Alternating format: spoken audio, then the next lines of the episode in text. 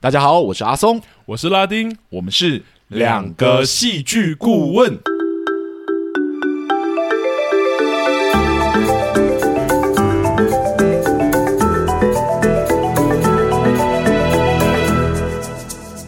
哟，谢谢大家回来收听我们的节目。欢迎大家回来。哇，我们真的进入到第五季了耶！其实有一点点不可思议，我对啊是一度觉得我们应该会忙到没有办法继续做下 去。我跟你讲，我到上一周六月十一号的时候，我都还在办我们学校的毕业典礼，然后。 oh my god！那史观听众可能不知道，史诗大活动。， 对，我就是一边在办毕业典礼，然后一边在追，就是我的出走日记，这样。那你有没有很想要出走？ 对，有超级想要解放自己 的，对，然后终于就是六月十一号结结束之后呢，我们就解放了，这样，嗯嗯嗯。然后我们就开始筹备，就是今天这个节目这样子，然后我才发现说，就是我认真在规划我们的日期嘛，是我才发现说我们第五季会满一周年呢、啊，我们好像差不多是去年七月开始。对对，不我们是去年七月多就是开始的这样子，所以我们的第五季会经过我们的一第一个第一周年这样子。那其实真的还蛮， 我得必须说，除了我们自己做，我还蛮感谢自己可以撑到现在的， 但也很谢谢听众有办法陪我对们到这里啊，哎、有一些听众真的是从就是我们的第一集就开始，然后就一路陪我们陪到现在，然后这样默默就过了一年呢、而且我们其实从第一集的时候，我们就在想说，这么硬核的节目，或者是这么一直漏漏等的节目，到底有谁会听？对，然后我们也在想说，我们这么忙的两个人，我们怎么可能会继续做下去？这 样哎，结果有些事情好像真的就做着做着就完了，我要赶上起来了，不要这样。 不要不要不要，我们的开局要要开心一点，这样子。嗯，第第一个一周年是一个开心的事情，然后我们在这边就是正式的向我们的观众啊、我们的听众说一声谢谢你们，没错，对真的。而且还有另外一件要谢谢的事情啊，是就是我们那个赞助的功能啊，啊，其对实对，对对对， 哎、这件事情很有趣，嗯，就是因为我就是我们上一季的时候录到一半的时候，其实就有一个听众就是来密我们，然后他就密我们说，就是哎、诶如果想要赞助我们的话，要怎么赞助我们这样子。嗯，对，然后我才很意外的说，居然有就是听众想要赞助我们，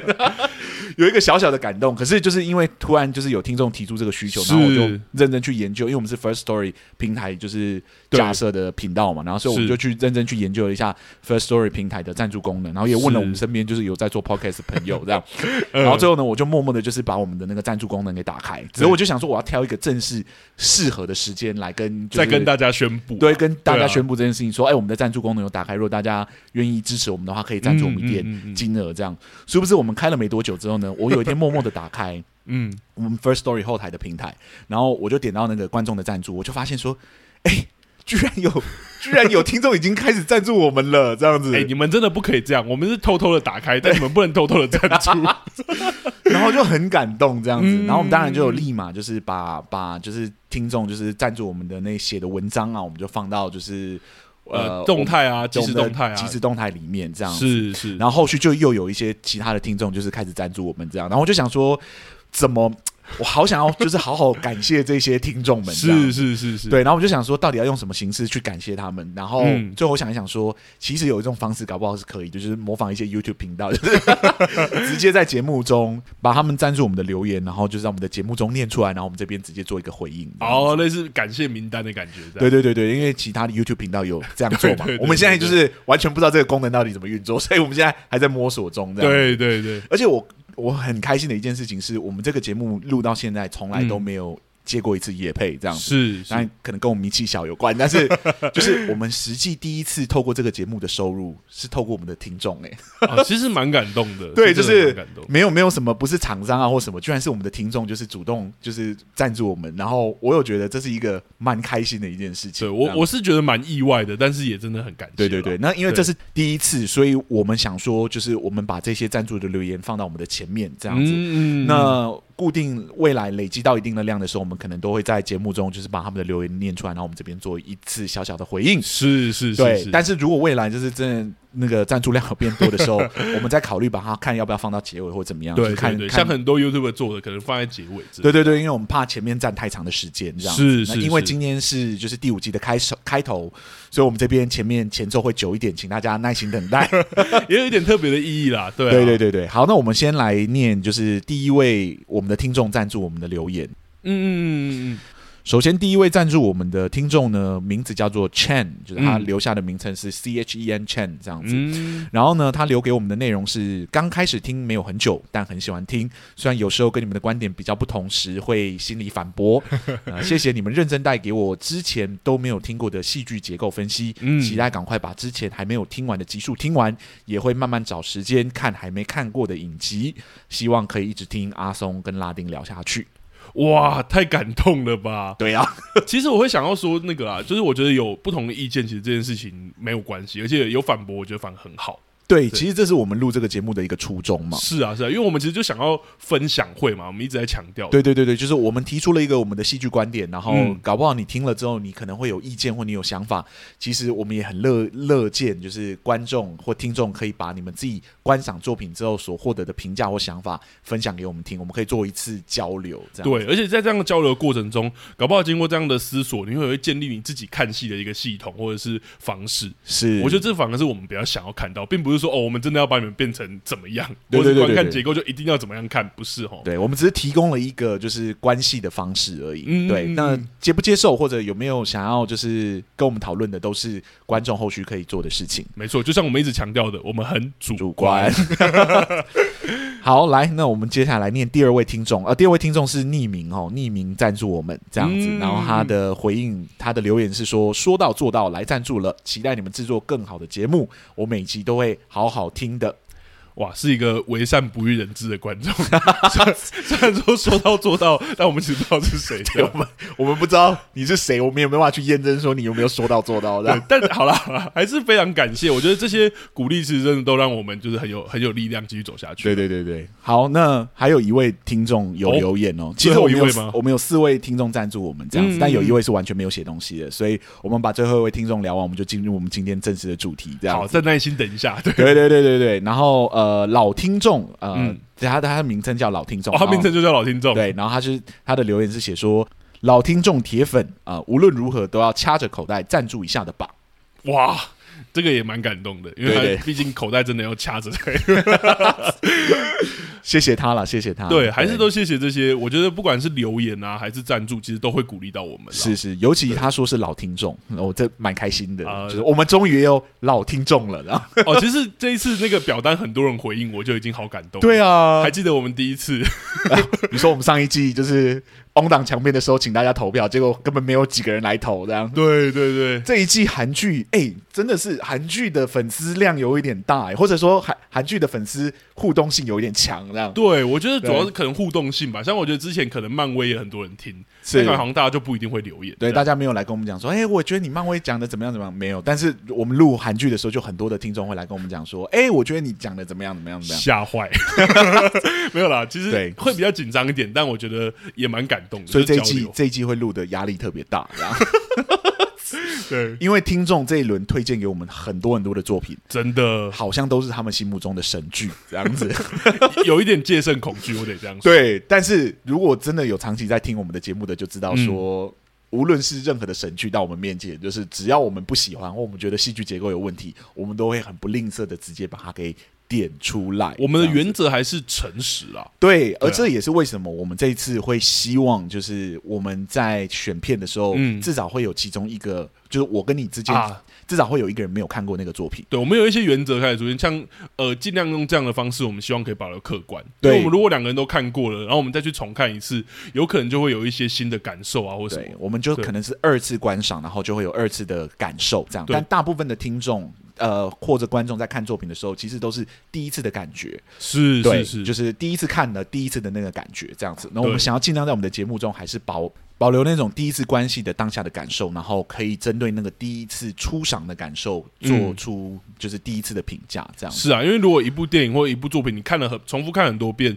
那你自然会看到更多的细节，或者你的感受有可能在第二遍、第三遍当然会不一样。是是是，对会有变化了。对是，啊，是啊，所以我们还是想要为很多听众可能看作品本来就只看一次这件事情来做服务啦。是。对对，好，那我觉得我们差不多哎，前面录了这么久，差不多可以进入到我们今天正式的主题了。对对这对，样子大家赶快回来哦，终于要来了。对对，终于要开始进进入我们的分析了，这样子。是是是，那我们这一次要带来的第一个作品呢，就是本季的第一个作品，嗯哇，也是个讨论非常非常高的作品呢、真的是就是我的《出走日记》这部韩剧，是，然后是因为我们身边非常非常多的听众在上一季还没有结束之前呢， 就疯狂敲完这一部。没错，对，哦没错所以，我们这一季确定是录韩剧的时候呢，我就很确定我我会先把这部排到我们的排程之对中。应该这样子，说，我觉得好像有一种骑虎难下，一定要聊了 啦。我没有觉得到骑虎难下，因为如果真的是好看的话，我也很乐意去看。当然这样子当然然后当我然真的看了几集之后呢，我就觉得，呃，呃，什么呃什么，我只能说，就是我觉得听众真的不是很理解我们的口味，这样 子。不是因为这一类的作品确实不是我们主流喜欢的作品，这样子。嗯嗯嗯但这不代表说我们就没办法分析它，也不对代表我们一定会不喜欢它。没错对就是不合口味这个东西。口味是一回事，我们有别的方式可以去品味不一样的作品。我们讲过嘛，是我们是是是杂食派的戏剧咀嚼的人，这样子对啊对啊对啊，对对，所以什么样的作品我们其实都有看过，然后我们什么样的作品都有喜欢的代表作。那今天这部作品，呃，我们会怎么分析呢？我觉得就是请大家期待一下，我们很快就要进入了哈。 但我们在进入之前呢，该做的还是要做，就是是我们的是两个提醒。对，嗯嗯嗯第一个呢，就是我们的节目呢是绝对会爆雷的。呃，所以，如果你没错还没有看过这部影集呢，我推荐你就是先暂停，然后去把这部影集看完之后呢，再回来收听我们的节目。嗯但如果你确定你不会去收看这部影集，你不妨是可以直接往下听的。这样子是是是，然后第二点呢，其实也是非常重要的一点，而且我觉得到这一季的时候要特别不断的强调这件事情， 对，因为我发现韩剧的粉都很铁，这样没错没错， 是跟跟我们以往聊的作品那个铁度不一样 哦。哦是真的，对，所以我们这边一定要跟你们讲，就是我们的节目的观点是主观的。没错，所有的是观点其实都是我们算个人意见对，了，我们前面对其实有提到，就是我们希望观众累积自己的观点，嗯是只需要把我们的观点当成一种参考就好。嗯对，嗯不要往心里去，不要觉得我们讲的就是就是好像就一定是对的，或者就哦一定那么是绝对或那么没错没有没错没有没有，只是因为我们在讲这些结构等等的，我们必须要用比较绝对的语言去包装它。是是是是，对如果我们太迂回的话，搞不好有一些结构的东西就讲不清楚。是，所以有时候候我们用很绝对的语气在讲话的时候，不是我们的本意，也不是我们真的认为这个戏就非得只能这样做不可。嗯对，或者所有这样子戏剧都一定要遵守这个原则对才可以怎么样怎么样。 其实没有，我们也不认为就是戏剧是一个这么公式化的事情，嗯这样子嗯，它嗯毕竟还是一个创意产业，没对，错，没错各自的创作者都有各自创作者发挥创意的方式，这样对这样创作才好玩才有趣嘛。对。好，那强心针打到这里也差不多了， 是是是，我们再不开聊的话，我怕听众真的跑光了。好好，好我们赶快开始，赶 快对开对，始。好，那我们这边就请拉丁来为我们做，就是《我的出走日记》这部影集的简介吧。好，没问题。那我的出走日记呢，是韩国 JTBC 电视台制播，由 Netflix 发行的韩国影集哈，由朴海英编剧，由金时润导演的作品。那播出前期其实口碑一开始没有很高，但是却在后续靠着真诚、贴近日常的情节，收获高评价跟高讨论度。那它的故事呢，其实描述连家三兄妹呢，有着各自的难题。大姐奇珍关于爱情的烦恼，二哥昌熙希望自己能闯出一番成就，然后小妹连美珍常在工作上受上司的欺负，那住处偏远的三人呢，努力的生活，同时面对这些日常的重担，就这个重，我把它 稍微 highlight 一下哦，到底是轻还是重，观众有看应该可以感觉到。那加上突然冒出来帮忙老爸事业的神秘男子巨先生，那片名其实就源自于美珍跟公司同仁一起创立的这个出走同好会，那这就是一个这样让众人一起尝试探索自我、出走、放松的故事。是，好，这边我就要来问阿松了 吼。哇，好怀念哦，好怀念这 个这个提问哦。来，对，因为我觉得这这个戏剧我在看的时候，其实觉得蛮有趣的，是因为它的节奏不是，其实没有到很快，或者它的节奏其实蛮特别的。超级不主 流，是， 那我觉得以戏剧顾问的时候，像刚刚有讲过，这类作品有时候其实会有点难聊嘛。嗯，那以顾问的角度，你会有什么想要分享，或者是觉得结构特殊的地方吗？好，呃，如果要我用一句话来评价我的出走日记的话呢，呃，我觉得就是一个字嗯，闷。 哇，等一下等一下等一下，你也赶快解释 一下。对，必须说这部影集闷到一度真的让我想要放弃继续看下去。对对对。嗯对这部剧绝对不是我个人闲暇之余会点出来观赏的影片， 啊，，但由于有太多的听众就是敲完这部影集了是即使它非常不合我关系的口味，嗯我也是努力的将这部影集给看完了。嗯那看完之后呢，我是否对这部剧就有所改观呢？嗯，老师说的话就是没有。 什么 什么？ 对，就是我看完的感觉还是那个字，就是闷呐、嗯对，但请大家不要误会，就是闷这种感觉呢，在戏剧之中呢，并非绝对是一件坏事。因为戏剧其实本来就带来感受嘛。对，相信老听众都知道，就是我们评断一个作品的好坏的时候呢，除了个人的喜好之外呢，还有一个最重要的基础点，嗯那就是分析创作者的意图。嗯如果创作者的意图呢与他的成品是吻合的，嗯那我们自然就会给予这部作品一定程度的肯定。这也样是顾问的工作嘛。对对，而对我来说呢，我的《出走日记》这部影集的意图与他操作的成果确实是吻合的。哦，因此，即使这部剧不那么合我的口味，我也必须嗯说这部影集啊，就是其实还不错。对对对哦，而要讨论这部剧的意图呢，就不得不讨论到一个非常晚期才出现的当代的冲突原型。冲突原型，是的，那我称之这种冲突原型为平庸的困境。平庸哦，对我很快就要开始向观众解释这件事情了哈。嗯就是传统的戏剧作品之中呢，主角通常都是英雄嗯或者领着天命的人，啊 是是 我们是，又可以称他为天选之人。再不然呢，就是皇亲国戚啊、嗯或者就是贵族、嗯啊就算不具有什么特别伟大的身份呢，至少他也一定要是一个社会的精英，或者前往是是冒险路上的冒险者。总之，绝对不会是凡人。嗯嗯，对，嗯但到了十九世纪写实主义到来之后呢，戏剧的功能就产生了变化，嗯对不对？戏剧从原本歌颂人类伟大的情操呢，转变为观察人类行为的一种方式，是，进而希望能产生促进社会进步的效果。嗯，对，不知道我在说什么，请大家去听我们之前在聊 写实主义那集的闲聊篇哦。 对对对对对， 而为了最大程度的促进社会的改革啊，戏剧的作品就开始将关注从社会的少数中的精英、贵族、英雄身上，转向社会中最大的一个群体，嗯也就是一般的平民。啊，开始看这些平平凡的百姓，对对对，以平民为主角的戏剧故事终于开始被诉说了，主角开始不局限，好像一定要是不平凡的角色啊或英雄，没有错。而与所有的戏剧作品一样呢，每一个故事的主人公其实都还是需要一个反派或者敌人嗯对，即使今天的主角是平民，也不例外了。对是而在是这一系列的作品之中呢，最常被拿来当做平民的反派的，嗯就是来自社会的压迫，啊对，好比政府啊，好比阶级等等所哦，带来的困境，这样子是是是，有着明确压迫者与被压迫者的关系呢，主角的困境就很容易产生，然后戏剧的嗯冲突也比较好产生，就是强烈的张力，对不对？哦，好比结构的暴力，对对对对，即使主角是一位平民呢，他也可以变成是一个起义反抗的勇士的故事，对不对？嗯嗯成功了，他就变成了一部当代的神话；是失败了，他就是一部当代的悲剧。啊，对，无论是哪一种呢，其实都蛮引人入胜的，嗯因为它与古时候的英雄神话有着异曲同工之处，嗯都是英雄对抗反派的故事。哦，还是共享这个结构，，对，在古时候呢，那个反派被称之为怪物或者命运。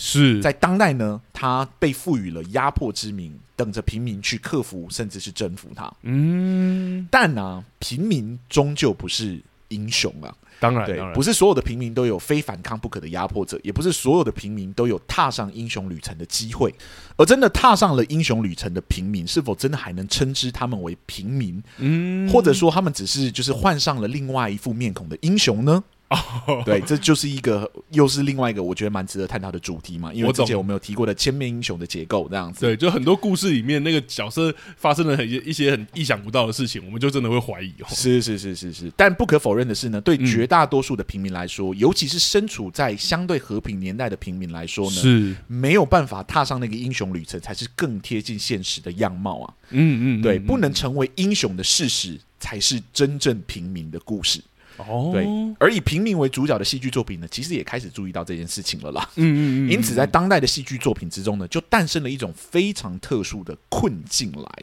嗯一种有别于英雄的困境，一种只属于平民的困境，嗯，也是一种绝大多数的凡人每日都在面临的困 境。哇，你把我期待提到很高，对，哦那困境就是嗯如何正视自己的平凡这件事情。啊，你说接受吗？对，换个方式来说呢，就是怎么去正视自己其实是一个普通人或并不特别的事实，也就是我前面其实有提到的。平庸的困境。嗯，对嗯使用这种冲突原型的作品啊，主角通常都不是最底层或者被压迫无法翻身的人物。嗯相反的，主角通常都是受薪阶级，生活平淡无奇，并处在一个不上不下的状态里面，嗯，既不满足于现在的生活，但又没有牺牲一切去赌一个美好未来的勇气还有本钱，啊，因为大部分的状况其实是没有必要。哦， 对，而这类的角色都有一个共同点，是对，那就是话很多，但行动力很低。哇，在这一部完全是哎，对，就是他们表面都有着对于生活诸多的抱怨，是也时常能点出问题的核心点，说出一些大道理来。嗯，但是角色总是能找到千百万种理由不去付出实际的行动，做出任何的改变，嗯只因为他们并非一无所有，嗯然后所以他们会畏惧承担失败的后果，也会害怕失去仅存的一点点能掌握的幸福。哇，好像真的是我们身边可以见的平凡人，是，即使他们都是无限奢望不平凡的人生的人，嗯，对嗯这样讲起来是不是真的就是我们刚刚讲的那样， 很像就是我们绝大多数的人一样？对，是啊，是啊，应该说绝大多数人可能都真的刚好身处这个状态了。没错。那对于这样的角色来说呢，他们最大的反派对手啊，其实不是社会的不公啊，或者说就是他们被什么样的人给压迫着啊。当然不是说他们不会被压迫，或者是或是没有被压迫，嗯对对对，但其实他们最大的反派不是这些东西，是，他们最大的反派是谁呢？是他们自己，嗯，那个过于平凡的自己，那个啊不特别的自己，或者更准确一点来说呢，是那个不敢变得不平凡的自己。哇，有点头皮发麻，是， 因此如何突破自己平庸的困境，就成了这种剧种的角色核心的课题。嗯嗯，话说到这里，就是我们可以开始回头看看我的出走日记了。哦你，会发现，以上我所提到的人物特质，可以套用在巨先生以外的所有主要人物上 面，包含就是连家全家人，是对不对是含父母在内哦，嗯然后还有、嗯嗯呃曹泰勋的全家，嗯，那朋友群中的池神呃池贤雅，还有那个吴斗焕啊等等之类的。对，总之，你看得到看得到的人啊，都有这个特质。呃，一直在说，对对对，你会发现呢，这个所谓的平庸的困境，嗯，涵盖的范围比你想象中的还要广泛很多。哦，因为平庸的感觉呢，是源自于自我的认同。嗯，无论你是哪一个阶级、哪一个年龄层、哪一个性别，好了，只要你对自己的自我认同不足，你就会陷入这个平庸的困境之中。啊，难怪你说对敌人是自己，对，陷嗯入这个平庸困境之中呢，你就会为自己的不特别而感到困扰。嗯，为了节省时间呢，我就专注就聊这部影集中的三位主角就好，啊，也就是连家的三姐弟妹。啊嗯，对，对，首先是大姐，就是她嗯是一名三十几岁、渴望完美恋情的角色，是，年轻时仗着自己外表的优势，对选择恋人还会挑三拣四的。嗯但年近四十，还是始终找不到完美伴侣的他呢，开始陷入了深深的自我怀疑之中。嗯，连喜欢送彩券给女员工的上司啊，都跳过自己，你知道 吗？他忽然发现自己好像没有自己想象中那么特别，啊那么有魅力，嗯也开始好奇自己不是是不是应该就是把爱情的标准给降低才行，这样。嗯而且他很爱给自己，打分数，就是我是七十二分呢、欸这样子，我应该至少有一个七十二分。反正他对他他一直讲自己是七十二分，但那那个他生活中的平凡的困境，已经让他开始对这件事情产生很深刻的怀疑了。嗯是是是对。我那觉得当你开始给自我标准的时候，其实就已经代表这件事了。是是是对是是，那二哥就是连昌熙这样子，是一个生怕自己的平庸会被恋人所发现，所以总是在与女生交往一段时间呢，就会开始主动找一些就是小事情吵架，嗯然后跟、嗯嗯跟那个恋人吵架，吵到就是分手的男人这样。哦 这个在剧中很奇，是是，对他第一次，对对讲出来的时候，我想说，哇，这个平庸的困境讲的好明、好明确、好明白、啊，太平庸 了。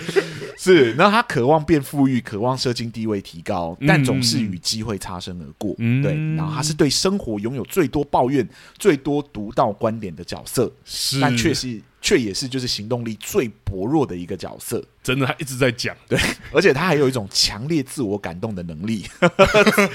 总是能让自己在情绪最愤怒或最低谷的时候呢，实践自我安慰的功能，这样子。嗯呃，虽然不到阿 Q 精神那么夸张，但是是我真的会时不时从他身上看到这种阿 Q 的影子，这样子。 呃，最后是连美珍哦，也是本剧真的比较称得上是真正第一主角的角色。这样，对，最他是主要的角谁呢色？他是一个被公司的男同事评价为有着出色的外表，但整体看起来很平凡、没有魅力的女人。嗯嗯，对， 嗯也是一个曾经帮前男友呃贷款，然后讨不回钱的人，这样，是 然后最后始终不敢跟前男友呃撕破脸哦，然后或者说明明上司很无能，自己其实很有才华，却不敢积极为自己争取机会的角色。哇，对， 真的很频繁，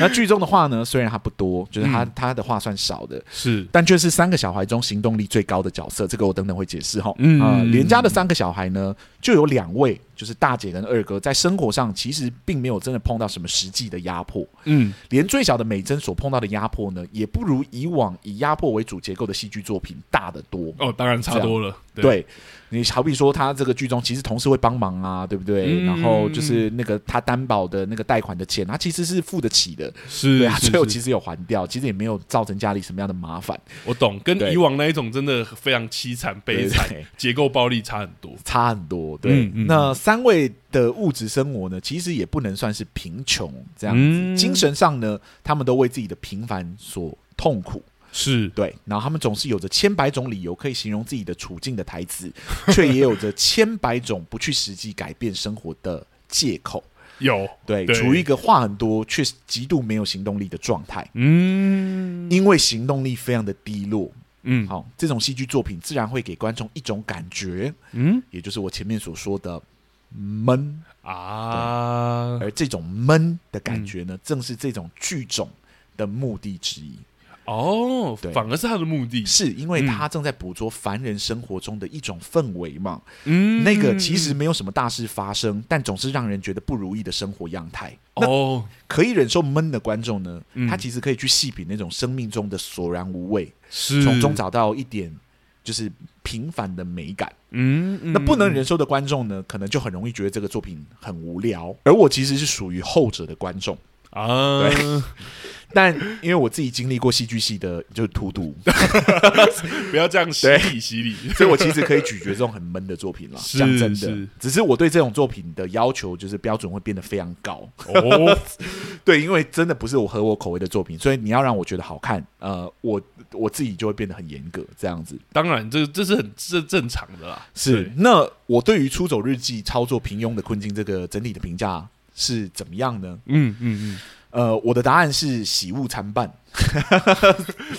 对，但我等一下会稍微跟大家解释为什么会有这个结论哦。是是对，嗯以下是我就我来讲一下我的感受，这嗯，样子。是，呃，平庸的困境的冲突原型呢，剧情上基本上有两条路可以走。嗯啊、一种就是让角色持续的滞留于自己的平凡困境之中，嗯，对；另外一种呢，就是让角色突破自己的困境，改变自己平凡的生活。啊，那前者呢是苦涩的社会剧，嗯后者呢其实是充满启发的励志剧。啊，对，两种结构 呢，其实我都有喜欢的作品跟代表作，哦但就论难易度来说呢，前者其实比后者难上很多哦。嗯，因为前者苦涩社会的那种结构啊，在先天上嗯就比后者那个励志剧的结构行动力低上很多。哦，对，对，因为它单溺于自己的平凡之中嘛。是他一直停在里面嘛，对，而只要戏剧作品的角色行动力整体是低落的，它就会非常考验一个编剧的文 采。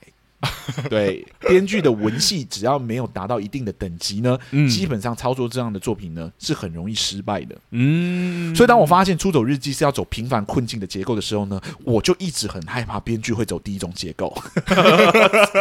原因有两个哦，就是第一个呢，是我从来没有看过一部影集操作过这样的结构。哦，我一般都是看过这种那种独立电影啊，那种两三个小时就很了不起了，你知道吗？懂，或者舞台剧好像也也有类似，是是是是是，所以嗯就是、就挑那种作品的电影哦，我都很挑食了，何况是一部十六十六集的影集，你知道吗？所以我电超电影级两害怕三。小时，我们就已经觉得很漫长 了。对，如果他给我操作十六集，我真的会生气 啊。那第二呢，是因为我没有那么喜欢啊，这个就是很主观哦，懂我没有那么喜欢这位编剧的文戏。哦，口味问题。对，这是口味问题。嗯虽然他的文戏真的是偶有佳作，有时候真的是蛮美的，但嗯是绝大部分的时候呢，我其实还是不太喜欢那种唯说教式的台词结构。嗯，对，那我再强调一次，这是个人口味的问题。是对，是就是他刚好不合我口味，他写作的方式刚好不合我口味。对，嗯所以当我看到第二集尾声的时候呢，然后我发现就是迟迟还没有等到角色突破困境的举动的时候，我就不禁开始 紧张了起来。我生怕真的要走第一种结构，你知道吗？然懂后我后面还还有漫长的十四集要熬，然后是然后就开始，就在我开始后悔说选了这部作品的时候呢，嗯没想到连美珍在第二集尾声的时候，突然就走向喝着酒的巨先生，嗯并对他说：“要我就是找喝酒以外的事情给你做吗？嗯那你崇拜我吧。啊，然后讲了一堆话之后呢，说到说我想被人填满一次，所以你崇拜我吧。嗯光是爱情还不够，崇拜我吧。然后我只记得我当时内心呐喊了一句说：“哦耶！ 哦，太好了，是第二种。” 懂对，就是事情终于开始变得有趣了。 是是，对，必须说这个片段呢、做对了两件非常重要的事情。嗯第一就是女主角嗯是主动接近男主角的；嗯第二呢是女主用了史上无敌突兀的台词“哦崇拜”嗯这个字。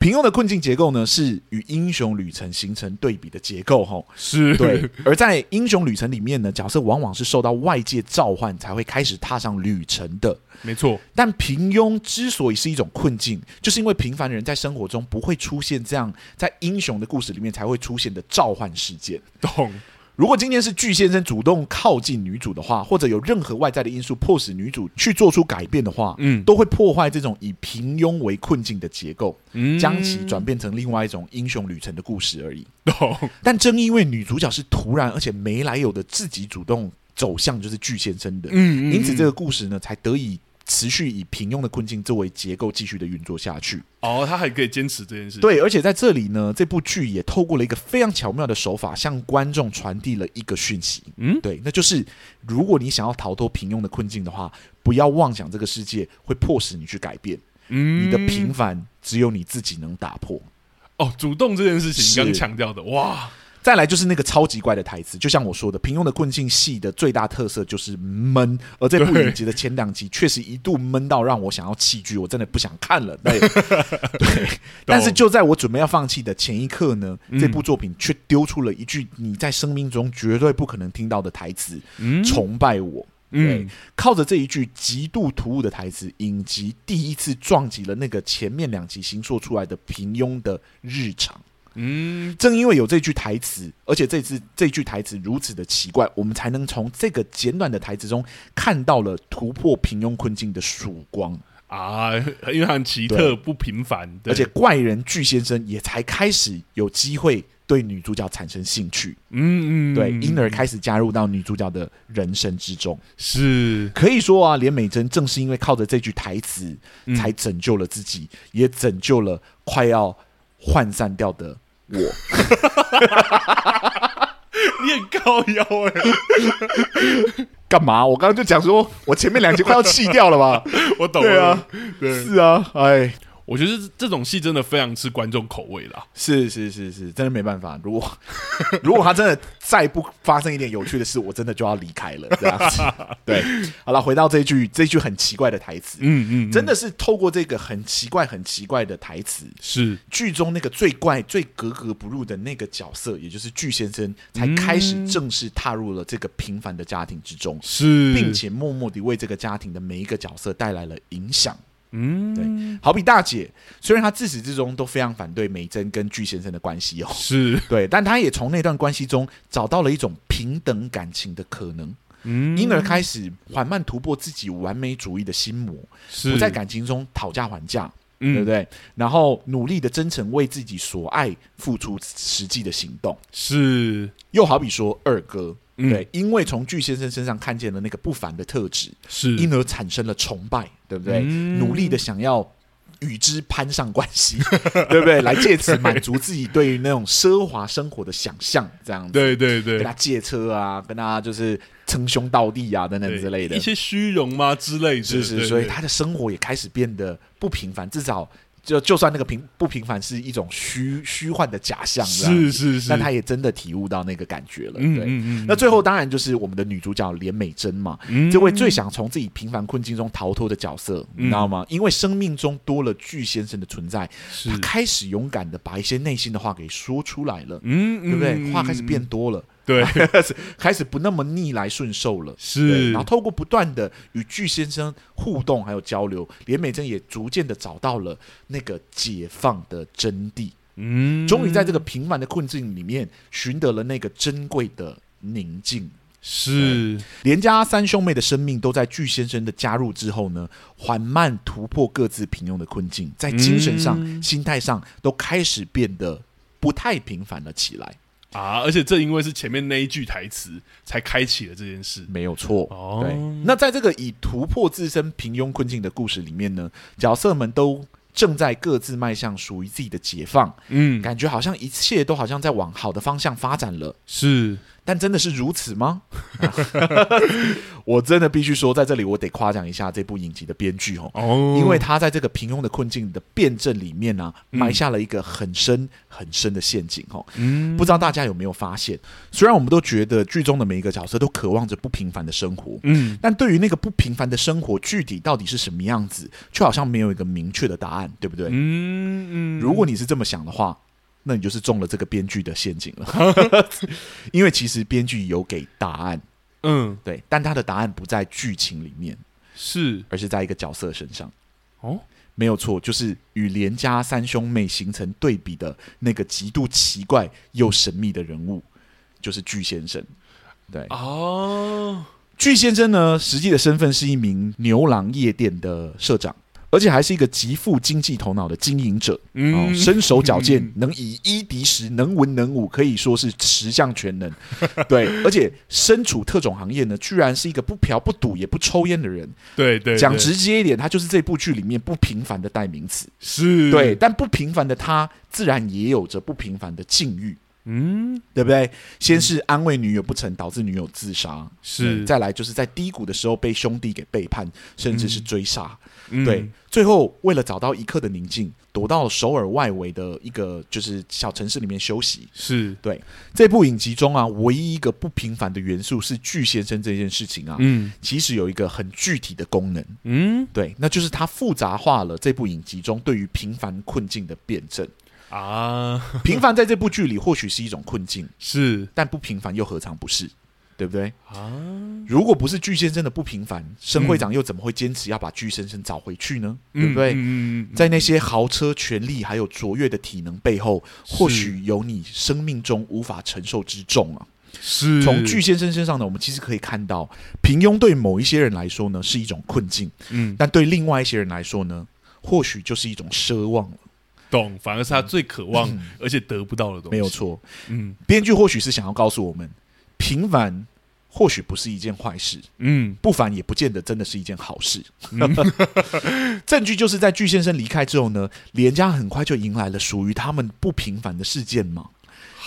也就是妈妈的死亡，真的，对不对？妈妈死后呢，这家人终于买了一辆车，嗯三兄妹啊、呃也终于搬离，就是他们所住的地方，搬去首尔定居了。是从各种意义上来说呢，他们都被这个不平凡的事件推了一把，嗯对不对？他们的话都变少了，嗯对自己的生命呢也有行动了。是但试问，这样的不平凡，到底有多少人愿意不断的去体验 呢？说到这里呢，我的分析其实也到了一个尾声哦。 绕了一大圈呢，我们其实才发现，原来这个编剧想要诉说的，其实不是如何突破自己平庸的困境这件事情，嗯嗯而是如何与自己的平凡和解。嗯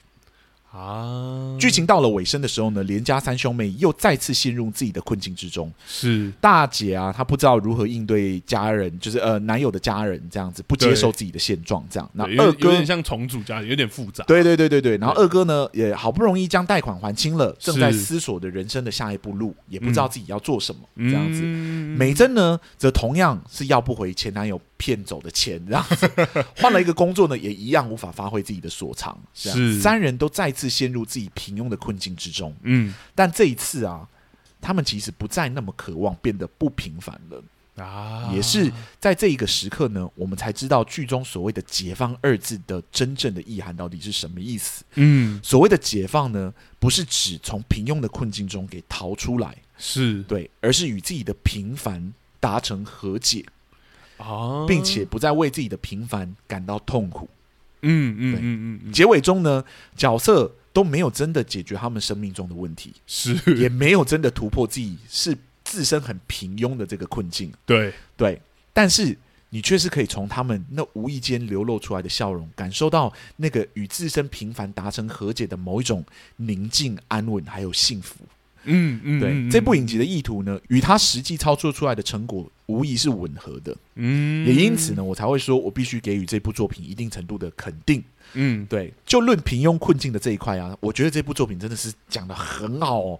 真的讲的非常非常的好哦。是我看过很多这类的作品，其实能讲到能得到这个结论的，其实真的是我我我蛮意外的，我蛮喜欢的，真的很因为很难操作啊，就像刚刚讲，的，真的很容易这个闷就变成他的缺点。对啊，就是嗯无论是实际的剧情的手法，或者是理念的意境，其实都表达的真的是淋漓尽致哦。嗯对我来说，我就是我觉得是一个相当高分的作品了。是嗯对，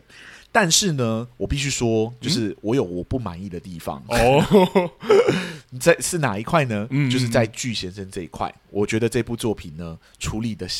显然是有一点可惜了。巨好先生吗？是的， 嗯呃，虽然我前面所说，巨先生作为就是一个陷阱的元素呢，它确实充分发挥了它的功能。哦，对，对，但这个角色并不是一个功能性的角色啊。嗯对，嗯论他的角色出场的篇幅，还有就是他背景的故事描写的完整度来看呢、啊，嗯，他都无疑有着跟其他的主角同等的分量，甚至可以说是更重要的。他是男主角啊，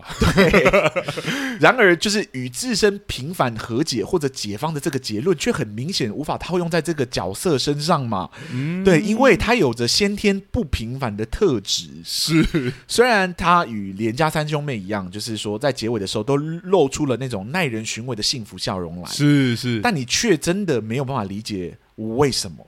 对，因为属于这个角色所有的困境呢，其实没有一件事情是获得顺利的解决的。嗯，甚至都可以说是变得更严重了，你知道吗？嗯嗯嗯他的酗酒问题没有得到解决，嗯哦，他的工作没有变得比较轻松，哦，是有人闹事，有人伤害事件，有业绩不佳的问题等等之类的。那嗯到最后一刻呢，他又被另外一个兄弟给背叛了，这样。是，明明事情超级多，但编剧好像都没有要处理的意思，嗯不禁让人好奇说：难不成编剧你是想要告诉我这个角色正在与自己的不平凡和解吗？ 对，但他所面临的问题真的是与平凡的困境的结构是相反的啊！对，平庸的困境是因为真的没有什么大事情发生，所以他才没有、嗯角色才没有办法付出具体的行动嘛。是，但巨是先生事情明明超级多，对，对如果他到最后都选择不去处理的话，只会让观众觉得就是这个角色是极度的消极而已。对对，不因对为那个结构，平庸的结构相对的是英雄旅程结构嘛，是那英雄旅程目的就是要解决问题嘛，是解决 难题，对，我我换个角度说好了，嗯就如果今天换成就是连家三三兄妹在是面对自身母亲死亡这件不平凡的事件的时候呢，他们是与巨先生现在采取一样的态度，哈。不送医院，不办丧礼，不买车，哦，不搬去首尔，不帮爸爸找新的老婆，什么事情都没有发生，只是不断的与母亲的死亡这件事情达成和解，然后最后流露出了一种耐人寻味的幸福笑容。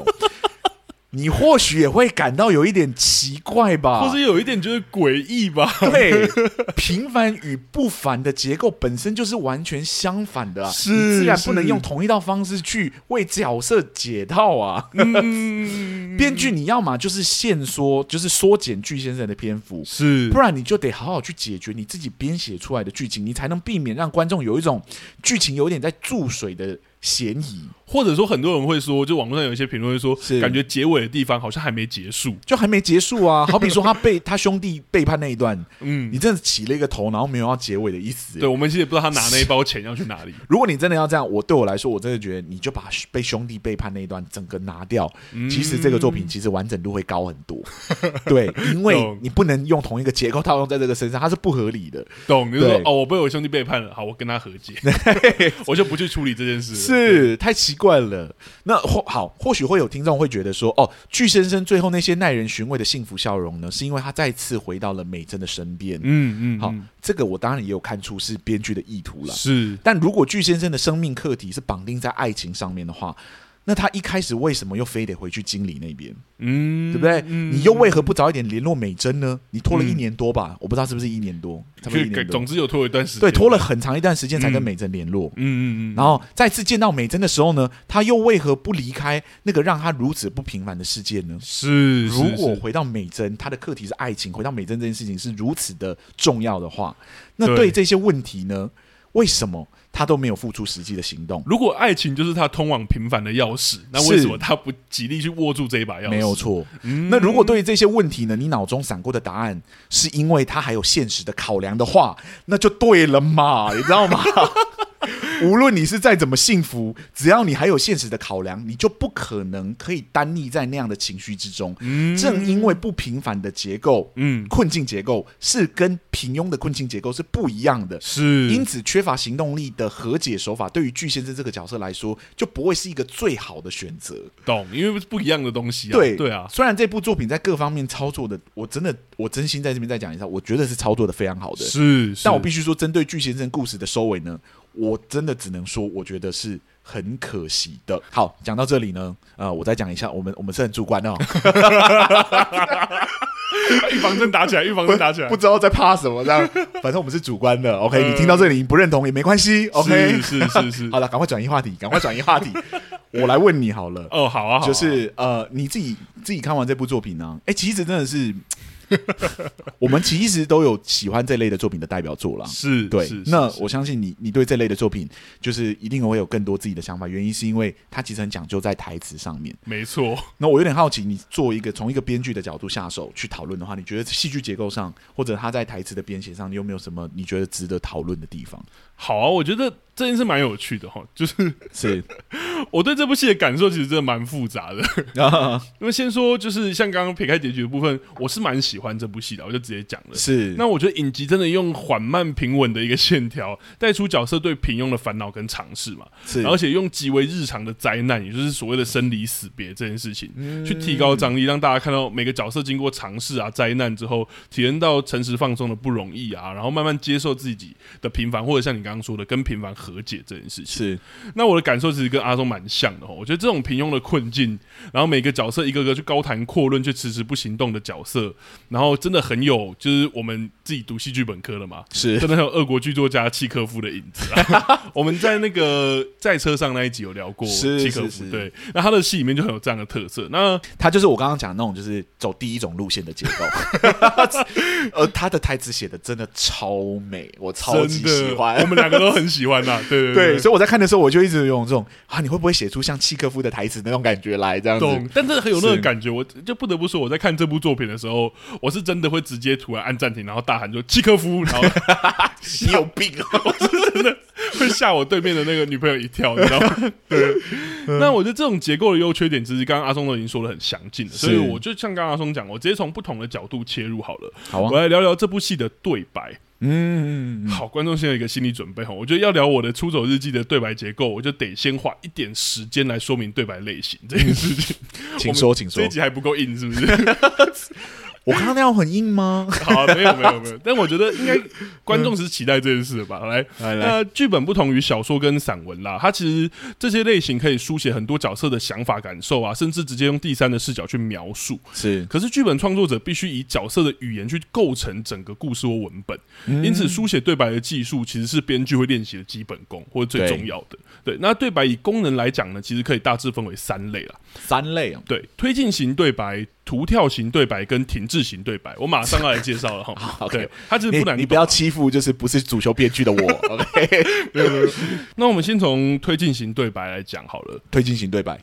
然后推进型对白讲的就是这些这个台词讲出来之后，通常会真的推进这个故事，不管是情绪还是角色的行动。推进故事。对，例如说，可能这个角色讲说：“哎，今天你去买晚餐。”一个角色讲这样。 OK，买晚那餐另外一个人如果是推进型对白的话，是他可能就真的会触动对方的情绪。例如说，他可能会讲说：“不要，前两天都是我买的。”然后另外一个可能就会开始说：“嗯不对，明明就不是，还是什么？”可能就可以，也许哦就会是开始往吵吵架的对白。对，可能就往吵架推进了，是或者是他真的促成某些行动，说：“哎、不行啊，不然我们两个一起去，或者不然你去找谁帮我去，哦，对，或者不然你去找谁跟我一起去。”好像开始推动好像这个行故事动力比较强烈一点的台词。没这错样，那这个这个东西也许就会真的把把故事往下带，发生其他嗯的事情、或发生其他的情绪，像你刚刚说的吵架啊等等的。懂好，那另外一个第二种的话就是图跳型对白嘛，是那其实就更直直接。如果我们一样用刚刚的例子，就是如果你问说你今天要不要买晚餐，是呃，你今天去买晚餐了、啊，然后另外一个人突然说啊箱子，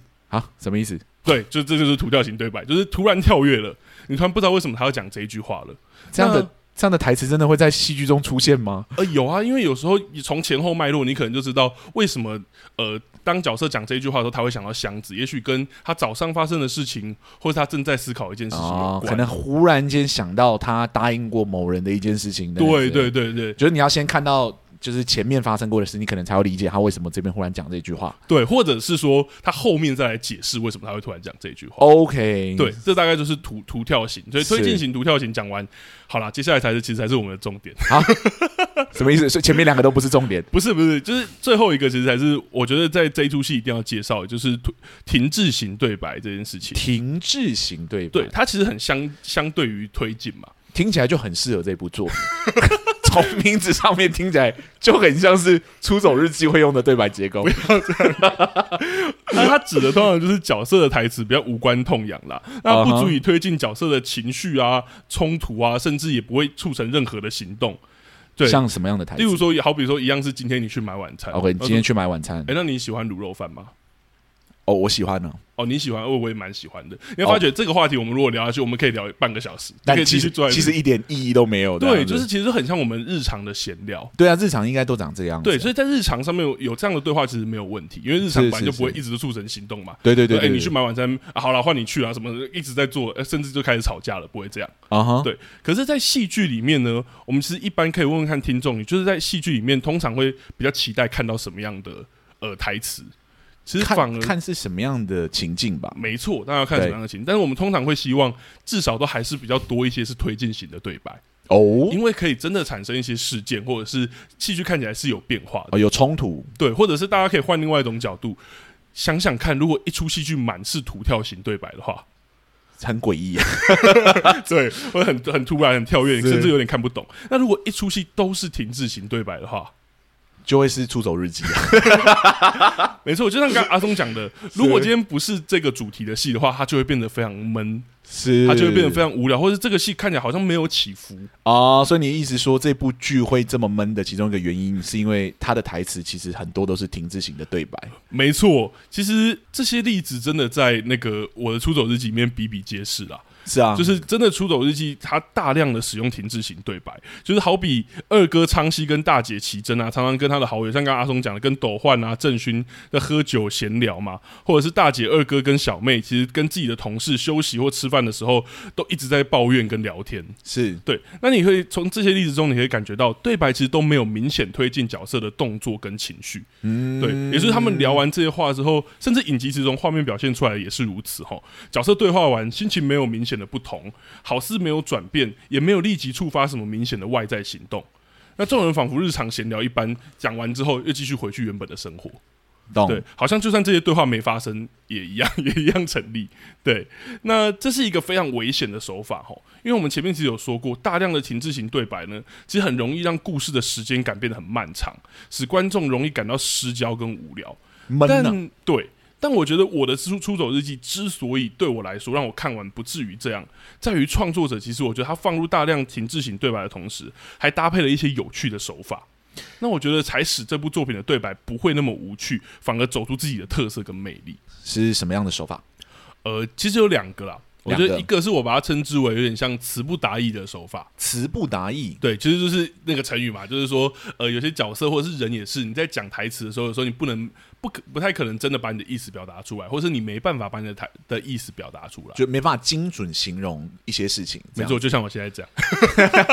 开玩笑，开玩笑。但另外一种的话，就是意象的重复。意象的重复对，这个等一下我们可以再讲。我们先讲呃词不达意这件事情好是了。是是，呃，我觉得我的《出走日记》里面，它其实蛮大量去使用很多像我们刚刚讲停滞型台词。是那这些停滞型台词其实就是很多的闲聊跟抱怨。对，对，不不管管是没有行动力的台词，这对，样不管是跟朋友之间在闲聊，还是跟自己的同事去抱怨别人也一样。是是是，但在我的出走日记里面，我觉得这个停滞型台词，我们说了没有推进故事，理应会感觉到很无趣。但为什么没有呢？是因为这些角色讲完这些台词的时候，其实不一定代表他们就嗯真的这样想。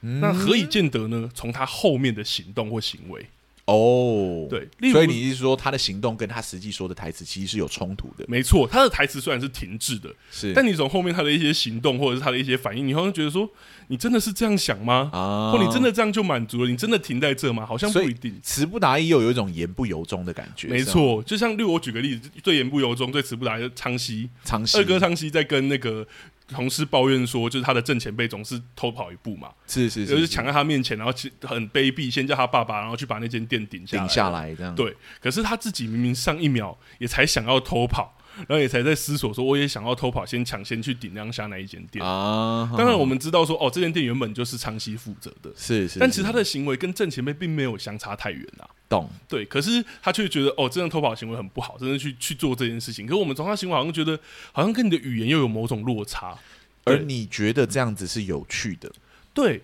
而有趣的地方是，当角色的语言跟他的行为都不在一起的时候，我觉得观身为观众反而会去思索那中间的落差是什么，或者是我们带他每句台词出来，仿佛变成一个个猜谜的小游戏。嗯，我好像会去思考说。你讲的话真的是真的吗？真的如你所讲的这样吗？或者角色他可能会对自己有一些形容或者什么，我们好像会思考从后面的行为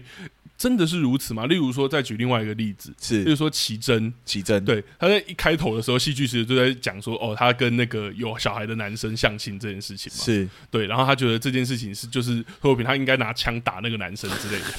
可是后面他他很不喜欢，他对离过婚的男人然后有小孩这件事情评价是非常低的，对，尤其是有小孩这件事对对对对，那这当然也是一个停滞型台词嘛，这毫无疑问，因为他跟他的朋友讲，他的朋友其实也不一定要抒发什么，其实就是日常的抱怨。是对，但是在后面的时候，我们去看到，好像他对泰勋慢慢吸引这件事，而且他对于有小孩这件事情好像也没有那么 care 了，因为他其实本来就知道泰勋是有小孩的这件事情。是对，所以我们也在思考说，那这个落差是什么？他这些角色好像像你说的，有点言不由衷，或者是他会不会其实也不清楚自己的感受？就是日常生活中的某种暧昧感吗？没错，是所以产生这个暧昧感其实是很有趣的，因为我们不禁会思考角色跟那个语言跟他真正行为之间，或者是他真正的他之间的那个落差。我觉得反而在这个戏剧里面表现的很好，也是跟我们日常生活也有点相像，因为我们在说出语言的同时，其实不一定真的那么了解我们现在的当下，并不一定真的那么客观。了解，所以反而这个中间的这个落差，就变成这出戏里面，我觉得在看这些停滞型台词的时候，可以玩味的空间这是对一种玩味的方式。是，也就让这些停滞型台词不会单纯就觉得哦好无聊，赶快过去，反而就会有另外一个角度可以去玩，对，可以 去看。了解，我不见得完全同意，懂是我并没有那么觉得那么玩味啦。有有一些很玩味啦，当然他我我懂你的意思，有一些确实有趣，但但是我觉得有时候抱怨真的太 多了。我单纯觉得你们抱怨你好话好多、哦，我懂了，是因为这种戏剧它就太大量了啦。是是但是，但 是你想象说，如果这个戏里面它推进型台词的比例还是高的时候，其实有时候反而就真的跟行动去了，你不会注意到那一些停滞型台了词啊解了。。那你刚刚对说的另外一种，另外一种就是，我觉得相对简单，其实就是意象的重复，因为这个戏有另外一类 停滞型台词，就是角色会一直分享他看到的事情，路啊灯也可以讲，然后流流浪狗也可以讲很久， 是是是，对，然后或者是是那个韩元的那个比喻也可以讲很久，啊或头发这件事情，是对，那我觉得这个这种东西在停滞型台词，其实在一般戏里面，这种譬喻的，我们编剧也是会蛮避免的。你就是一直空话的，就是在形容一应些该事说情，对，或者说有时候譬喻你用的太精准，反而很可怕。就像我们刚刚讲一样，会有一种就是好像太全知的感觉，或者是戏就会变得有点浅白无聊。啊哈，对，你就说哦。这个这段爱情就很像什么？如果这个像你刚刚讲的，反而文采要很高，是啊，然后我是联是是想的很那个，对对但我觉得在这出戏里面，他有用另外一个方式，就是呃，这些台词讲完之后，这个譬喻讲完之后，这个意象在后面的戏剧其实还是会出现的。懂，好比说流浪狗这件事情。是是其是，实，在他们一开始谈完说哦，这些流浪狗怎么样，我们要就是我都会喂他们什么之类的。在这个戏剧的后半段，其实流浪狗不停的出现，嗯，所以反而对对于这个意象，我们不会只停留在一开始的语言说哦，好像就是这个流浪狗形容的就是我们喂养它，或好像有点像是巨先生一样的处境。在这个戏的后半段，好像甚至不管是领养，或是这些流浪狗被送走，甚至在呃巨先生离开美珍的时呃候，两个人在就是美珍在山上跟流浪狗对峙的场景，嗯嗯好像都让我们思考说，流浪狗代表的到底是什么？真的只是巨先生吗？还是有其他的意思？对，或者是在说剪头发这件事情。嗯对，那个奇珍的头发也是一个戏的， 甚至很开场把它啊烫坏头发，然后最后把头发剪短这件事情，好像你会思考，一开始他在讲这个头发的时候，你好像觉得，嗯，也许就是形容他对于爱情的标准吧。但或在者形容他平庸的困境，没错，当 然一也直要是扯回来这样子。对，但也确实也是就。但是为什么为什么会觉得是平庸的但困境？我确实觉得头发是一个很好的例子，嗯，对，嗯嗯嗯因为他从头到尾都在讲头发的事情，是但他是一直是没有办法摆脱这件事情。对，对，而他与他达成和解的方式，最后是把它剪掉。而这件事情能发酵的原因，是因为就是我们之前也有聊过的那种放长线钓大鱼的让是子是弹是飞让子嘛。弹飞的结构，对，就是我在某一刻先提到一件事情，然后到某一刻的时候，它才真的发酵。没错。对，但我觉得这个头发之所以有效，也是因为这个这个东西，除了那一句台词之外，后面有不断的发现，像你说的，它也有一种放长线钓大鱼的感觉。是对，让这个东西不断的出现，反而意义就变多了，嗯就不会让我们在看这一句台词的时候觉得，哦，好像你讲完一件事情，我就可以忘掉了。对，懂，当然剧中有没有这样的例子，我觉得还是有啦。像很多啊。我得说，昌熙的那个电影，我就觉得有那个有点太浅白。就那长个期的电影，他形容那一部电影啊，最后那一个，长形容最后一部电是哪一部啊？你在讲什么？我已经忘掉了。 你你讲的没错，有一些会忘 掉。因为他只提一次，然后他一次他就在讲剧中两个角色的处境，其实就非常明显在讲他。像这一种的，我就会觉得，呃， OK，有点这个譬喻有点太明显了，明显到好像不用譬喻讲了。 但我也知道是这个很口味问题，因为懂有些观众非常喜欢那一段比喻哦。是啦，一定有口味的问题啦。嗯嗯，对，嗯可是对我们来说，我们觉得既然都有这种譬喻的成分在了，好像能不要那么直白或不要那么精准，有时候会更有美感一点。是就像我们刚刚讲的暧昧感嘛，有时候把那句话说破了，就是反你而对。对你说的那种停滞性的台词，就是无限的在某一个循环里面打转这件事情，确嗯实文采变得是一个很重要的事情。我同意，就像你刚刚说的，他就很吃文采。对，他但很我吃文采。这大概就是我对于这部戏在台词使用，我可能有有点用编剧的角度啦，不知道是会不会有点太艰涩。我觉得我连我都听不太懂的时候，就有点危险了。懂懂懂但就是以编剧来说，其实我不得不说总结来说，就是以停滞型对白为主的戏剧，确实它有它的危险性，而且是一个很大胆的挑战。懂但我觉得切回刚刚阿松讲，正因为这部戏剧是选用困，就是平庸当困境这件事情，是，所以停滞型对白在这里面反而很很管用，因因为角色像我们刚刚讲的，他们迟迟不行动，或者是言不由衷等等的日常的很常看到看到的行为，反而会成为我们在玩味这些停滞型台词的时候的有趣。没有错如。果今天真的是一个英雄旅程的戏剧，一直一堆停滞型台词，我会想说，到底讲完 了没？为什么他不去旅行？对然后会想说，是吃一个早餐为什么要讲这么久？对。嗯可是我懂了，就像我说的，就是那个闷其实是这种剧种的一个很大的特色。对而闷的表现方式，除了我刚刚讲的那个平庸的困境之外，最重要的方式就是透透过他的台词形塑而成的那个生活感嘛。没错。对，那如果其实我们没有刚才也讲过说停滞型台词也就是最日常的对话，嗯，对，大概就是这样啦。我觉得以编剧的角度来看，呃，我觉得他也选择了一个很适合这出戏的的对白形式。 懂，对，就然后是停滞型台词。嗯我我算是上到了一课。不要这对样。好， 对，对，其实戏剧棍不会跟编剧讲这些话了，就说你的台词是怎么样怎么样，这个真的是嗯我编这编真的已剧的经有语点味。偏编剧，是 所以其实刚刚也在想说会不会太难，但如果太难的话，不会啦，至少有我，你知道吗？呃哎我只要平衡掉一点点，就是我听不懂的时候，我就跟你讲我听不 太懂。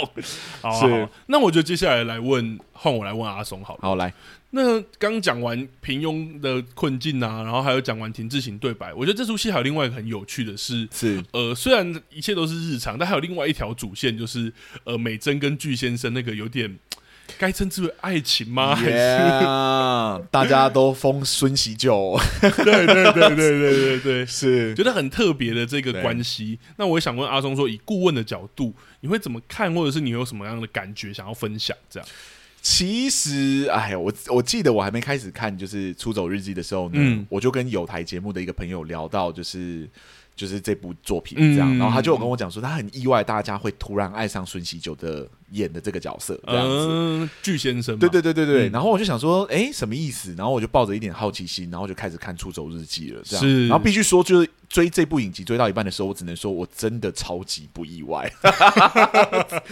就是我必须说，就是你怎么会觉得意外呢？这样子，嗯但我必须说哈，真的在平庸困境的结构里面啊，这种爱情结构确实不太好被察觉。是所以我其实也蛮好奇，说我们的节目的老听众啊、老粉丝，究竟会是花了多多多久的时间才发现，说连美珍跟具先生的爱情，其实使用了一个我们在节目中已经提到过的一个非常经典的爱情结 构哦，对，就是那个以一个角色的美德或者纯洁驯化一头危险猛兽的结构、很清楚了，很啊清，楚，没，错哦，就是美女与野兽的结构。对，是在聊当男人恋爱时的时候呢，我们其实就已经说过了，当代的野兽原型其实已经是千变万化了。是，他可能是一个神秘的吸血鬼，好，或者他说可能也是一个霸道总裁，对不对？外外星人，是是是是， 也可能是一个在黑道世界里面打杀的男人，这样。嗯所有的野兽呢，其实都共有了一个，都有一个共同点，嗯那就是他们在故事的起点的时候呢，一定都是一个极度不社会化的角色。嗯，说直白一点，就是在这个社会中呢，他们是异类这这样子。嗯嗯而这种爱情结构的看点呢、就是看着这个不社会化的野兽如何在与美女的接触过程中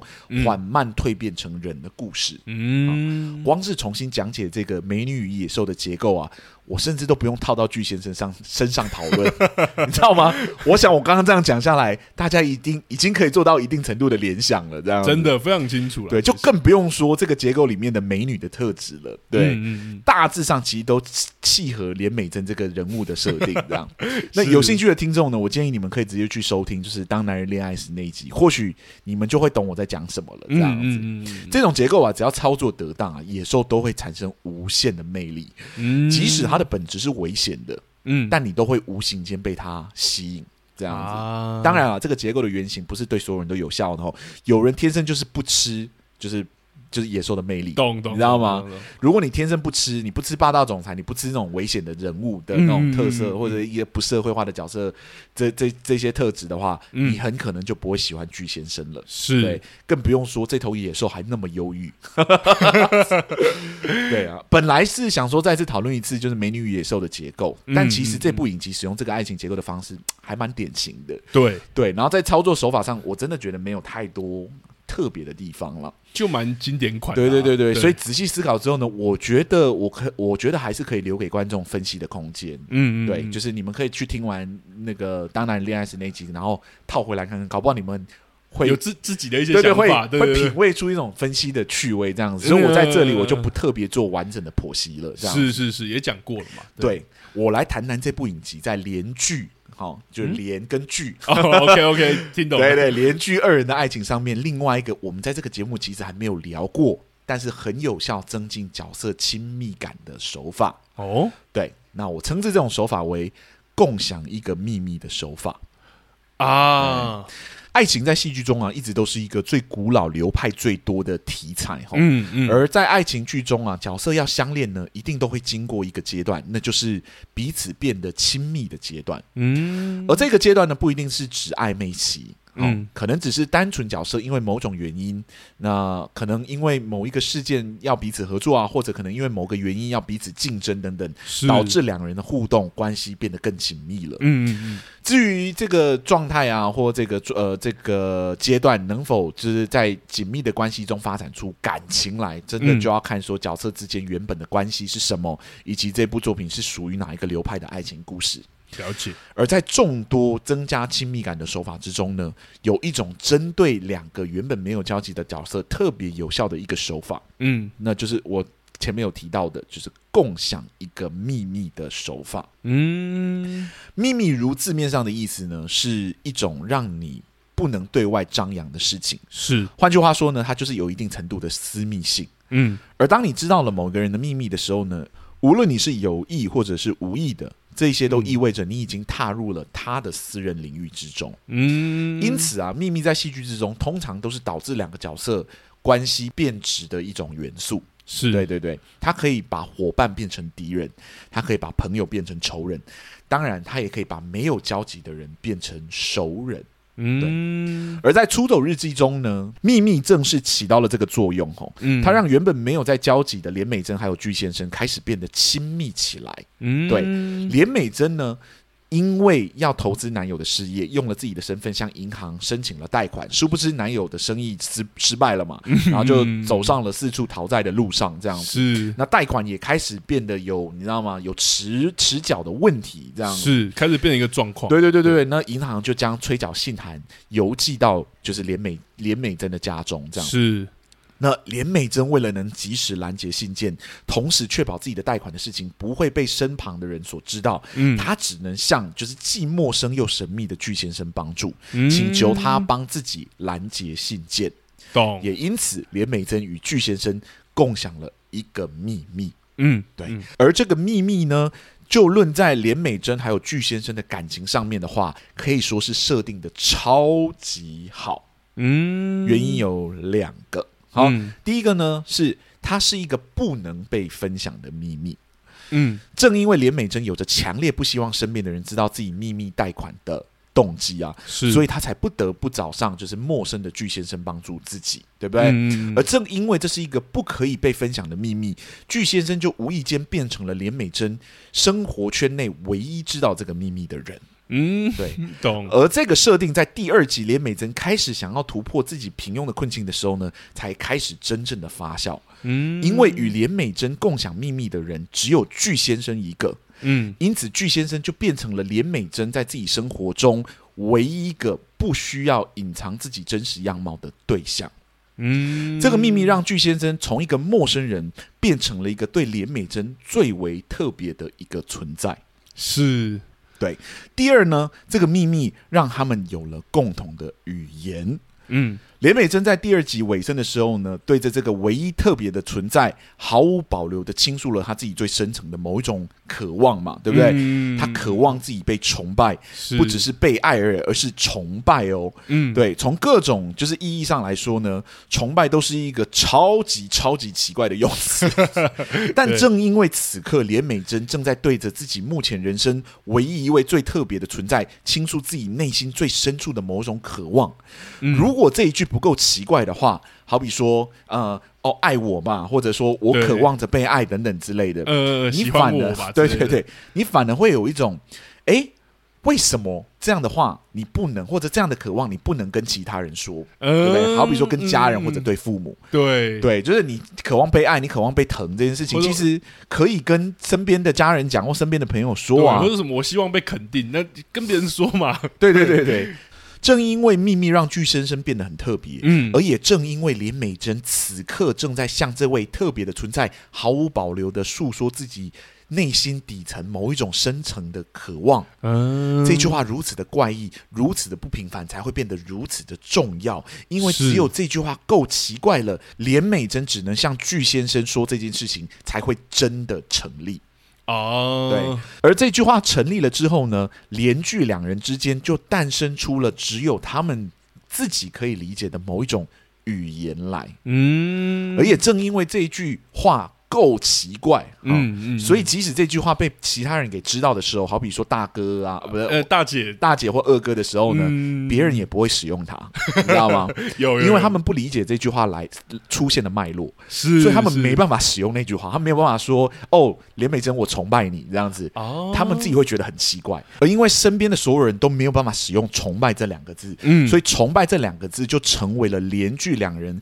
互相倾诉爱意时一种最特殊的语汇，哦，也成了我们描述他们两人关系的时候一个很专属的形容词。嗯，嗯嗯，对嗯我们几乎不会用在任何其他的 CP 身上。是这句，话就是属于这两个 CP 的。嗯嗯嗯嗯嗯，嗯共享一个秘密，其实真的是一个很普及的手法哈、是即使是在描述不是恋人关系的关系的时候呢，也很常会出看到这个手法。嗯但《出走日记》在使用这个手法来铺陈连剧两人的爱情故事的时候呢，还是用的很巧妙，嗯透过一个共享秘密的起点，为这两个角色创造出了一个专属他们自己的语汇来。嗯，对，然后从第二集开始呢，一路发酵到最后一集。对对，必须说，我真的觉得很厉害，是，嗯而这也证实了任何的戏剧手法都是一种工具而已。嗯，对啊，因为其实重点还是看我们怎么操作。对对对，如何使用这些工具，是否用的得当，或者是是嗯否用的好，嗯，真的还是看各家的本 领。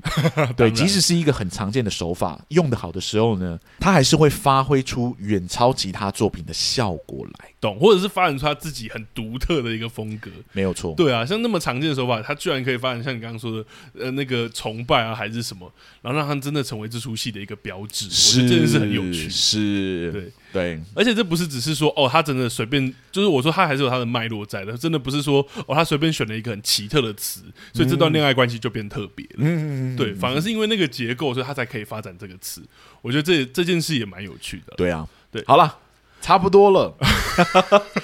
在我们正式进入尾声的时候呢，嗯我们就是要来来做问那个来问问题那个我们两个戏剧顾问问的问题嘛。是，针对这部作品，针部针对这部影集呢，呃，我问你，如果需要如果需要推荐戏剧顾问的话，你觉得这部剧需要几个戏剧顾 问呢？我觉得不需要。你觉得完全不需要？我是零个啦，因为原因是懂因为我觉得这出戏，也许像跟阿松讲，有一些部分搞不好可以再思考一下，但我其实觉得编剧蛮知道自己在做什么的，甚至呃有些结构像刚刚聊的，其实他用的都蛮严谨的，是是他想要用平庸困境这个结构。那在剧情上面，阿松刚刚有讲，甚至他连对白台词都完全选择了一个很贴合这个主题的。的的一个台词，我觉得这这件事就已经很厉害了。懂我觉得他很知道自己在做什么，所以我才觉得也许不用戏剧顾问。懂，那你呢？我会给一个，嗯，对因为我差一点就弃剧 了。他的开头真的，你这样写，真的有一部分的观众是绝对不会去碰的。对，懂，就是不口味啦，就对变成说不吃这一类的。而且我已经讲过，就没我有办法维系我已经受过戏剧系的荼毒了，所以我其实可以吃这样的作 品。可是懂你必须给我真的能看下去的理由。嗯当然，如果我没有撑到，就是他讲那个 崇崇拜拜的话，这部剧我可能第一集或第二集的中间我就弃掉了。嗯，对，所以我真心觉得，呃，他这部作品真的不错，所以我嗯真心觉得他前面如果能修到。再让一般观众有办法熬到那一句很特殊的台词出现的时候，或许会好很多。懂，那加上巨先生最后的结尾那个部分，我觉得是需要修的。嗯，对，因为真的断的有点莫名其妙。当然我知道有很多的很多的观众会喜欢开放式结局，或者就是让由我自己去脑补那个结局的嗯某一种结局的方式，这样子。但我们之前已经有聊 过了嘛，我们都不是爱脑补型的 是观众，这就是口味了啦，是真的这就是口味，主这是观啊口味，对啊，所以对啊我才会讲说，就是诶，推荐我们这部作品的很多的听众，很显然其实没有那么长期在听我们的做我们的节目，是不是？是是是是，怎么会不知道我们其实对这样的作品是很容易不喜欢的呢？嗯，因对，为这样的作品真的。啊，我觉得很见仁见智啦。对因啦为你不同的人、不同的背景，你去脑补的元素当然也不一样嘛。是是是，对啊，是像有些人会说，哦，像我们刚刚讲到那个奇珍的头发，是很多人就会有自己的看法，说，哦，我觉得那个奇珍头发要代表什么，要代表什么，是，这就是这类作品的趣味嘛。那每个人看到自然就会不一样。对对对对对对，有些人搞不好，像有时候我可能看有一些有一些他的比喻，我就觉得我我不知道在比喻什么， 或者是我没有感觉这样。懂。对啊，必须说，我这部作品我，我看到第四集开始，嗯我才变得很喜欢。嗯，对，就是那个那个巨先生跳过那个，哦，我也对是，对对，那个那个不凡的那一瞬间，这样对子出现在这部剧的时候，我忽然觉得那种突破这件事情的可能好像出现了，这样子，然后我才开始很觉得这部剧情有在推进一些事情，这样对，子而且也像你刚刚讲的那个地方也才才终于给我们一个提示，是这其实是导演种下在这个平凡的故事里面不平凡的角色。对，对但是对我来说，就是你想一想，我们之前在聊《想见你》的时候，嗯，我说他光两集拖戏我就已经受不了了， 居然居然要到第四集的时候才让我觉得这部作品变得好看，这个是懂很危险的耶。很危险，而且其实是这部戏在韩国播出的时候，有一些报道就有写，其实一开始讨论度没有到很高，对啊，他真的是到后面的时候，大家才哇，像你刚刚 说的，对于崇拜也好，或是连剧两个人的关系，也才开始整个热度起来。懂懂懂，对，啊，可以理解了。我开始看到中间的时候，开始理解说哦。哦、大家在喜欢什么这样子？懂。可是真的看前面两集的时候，我是我是没办法的只。是你说，如果以顾问的角度，搞不好会希望说一个可以让他至少前两集的时候，有办法让普通就算不那么喜欢这种类型的观众，也有办法继续看下去。没错。嗯，好啦，我们今天两个戏剧顾问聊到这里也差不多告了一个段落了。嗯那嗯作为本季的第一部作品 呢，